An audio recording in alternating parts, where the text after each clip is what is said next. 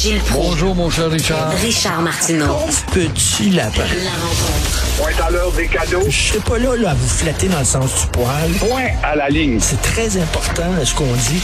La rencontre pro martineau Alors Gilles, il n'y aura pas de funérailles nationales pour Michel Côté, ça va être une chapelle ardente. Une chapelle ardente, une chapelle ardente, pas de funérailles nationales. Bon, écoute, ce gars-là est regretté, il n'y a pas de doute. Mais il faut se demander, Richard, on regarde pas loin en avance, on est une nation qui meurt, une nation qui n'a peut-être jamais existé. On était plus une tribu qu'une nation.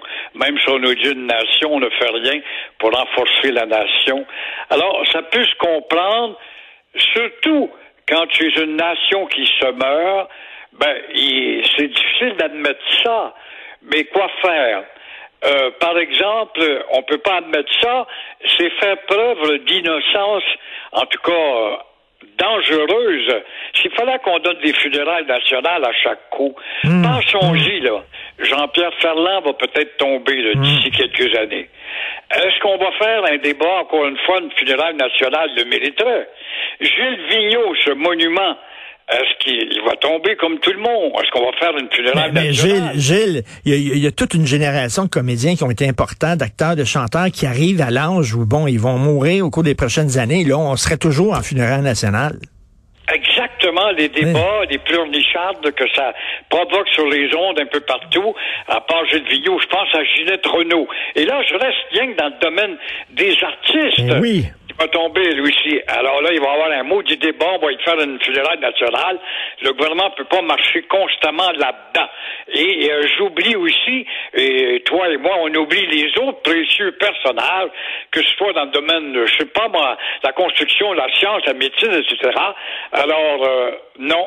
Et Ben- ça illustre bien comment notre petite nation vulnérable qui se meurt va assister à, à la chute de ces géants où va-t-il falloir faire un débat à chaque fois pour dire si on tient une fédérale nationale ou pas? Jean Coutu, quand même, hein, quelqu'un Oui, d'important. oui, oui. Euh, voilà. Jean Charret, à un moment donné? Ah, C'est trop joli, Ah. là. Oui, Couillard aussi. ben là, ils, ont, été, ils, ont, ils ben ont- oui. ils ont été premiers ministres. Euh, donc, vous voulez parler de réchauffement climatique, euh, Gilles? Ben, je ne sais pas si tu d'accord avec moi. Moi, je trouve qu'il y a de plus en plus de contradictions euh, chez nos savants climatiques. Hier, c'est pas des farces. Hey, on a atteint 34,8. Un record. On n'avait pas atteint ça depuis 1884. Pourtant, en 1884, on ne parlait pas de réchauffement de la planète, à ce que je cherche en ce temps-là? Ça n'existait pas dans le vocabulaire des journaux du temps. En 2023, bon, Montréal est beaucoup plus une ville bétonnée, elle a beaucoup plus d'asphalte, donc le béton contribue. Il y a plus de monde en ville qu'il y en a en 1884. Alors, cherchez la réponse. Moi, je ne la trouve pas dans ce maudit débat avec les soubresauts de la Terre qui, euh, il y a 5000 ans, a goûté aussi à, à un réchauffement certain. À tel point où euh, il y a eu un refroidissement et les dinosaures sont disparus par la suite. Et là, vous voulez parler de la politique de communication de la Ville de Montréal qui ne cesse de s'angliciser. Euh, rien de nouveau là-dedans. on est découragé, on ne se fâche même plus. Normalement, je devrais monter le ton, puis ça change quoi? Et euh, est-ce que Mme Valérie Plante vraiment est-elle une francophile? Elle ne l'a jamais prouvé qu'elle est une francophile engagée et accomplie à la tête d'une ville francophone, même s'il y a de plus en plus de textures d'autres cultures que la nôtre. La ville demeure géographiquement parlant francophone. Voilà que le petit gouvernement nous arrive avec des entourloupettes, des acrobaties. Vous allez faire le 301. Si vous appartenez à telle communauté, vous allez pouvoir exiger, poser sur tel piton, et là, vous allez avoir une réponse dans votre langue. Combien de manipulations, encore une fois, va-t-il y avoir du gars qui débarque de l'avion ou du bateau et qui va se dire qu'il est ici depuis euh, 30 ans, ou je ne sais trop, qu'il a des droits acquis, alors d'admettre, et ce monde-là passe son temps à citer Camille Lorrain. au lieu d'admettre justement que c'est la politique de Camille Lorrain qui mérite de revenir sur le tapis, d'être appliquée mur à mur, de mettre les gens devant les faits, que vous soyez étranger ou pas, que vous débarquiez ou pas, avec la charte d'abus ou pas, le territoire québécois est un territoire qui doit être viscéralement français, ce dont je doute, hélas. Gilles, hier, euh, il y avait un événement euh, bénéfice pour l'Orchestre symphonique de Montréal. J'y étais. On a eu droit à un, bon, un, concert d'à peu près une heure. Ça a été présenté par Lucien Bouchard, Monsieur Lucien Bouchard, euh, que je pense qu'il est président du CA de, de l'Orchestre symphonique de Montréal.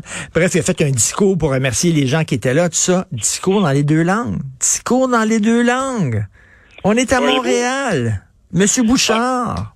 M. Bouchard, qui a été un porte-flambeau de l'affirmation du français et qui aujourd'hui redit tout ça sous prétexte que de nouveaux courants, il admet donc, Lucien Bouchard, innocemment, qu'il est faible, que l'envahissement de l'immigration a fait en sorte que l'envahissement n'a pas respecté les lois établies et vantées par lui-même et Camille Lorrain. Et là, on va se permettre, le 21 mars, de sortir des textes de Camille Lorrain et de le vanter. Alors, c'est la trahison sur toute la ligne parce qu'on n'a pas les testicules assez solides pour maintenir et dire non. Mais en même temps, il s'est dit, en Amérique du Nord, nous sommes les derniers astérix. On se doit de protéger cette culture en voie de disparition. Non, on plie et on plie et on plie jusqu'à la mort. Ben, hier, il y avait des anglophones qui étaient là, qui aiment l'orchestre symphonique, qui, sont, qui ont participé à la soirée, puis qui ont donné, il y avait un encan, puis ils ont donné de l'argent pour l'orchestre symphonique, qui ont ramassé un million de dollars pendant la soirée. Bon, j'imagine que M. Bouchard s'est dit, ben aussi, il y a des gens qui sont anglophones là, je vais leur parler dans, dans leur langue. Mais en même temps, on est à Montréal, c'est une ville francophone. C'est écrit sur la charte de la ville. Montréal est une ville francophone. Ce n'est pas une ville bilingue, en tout cas.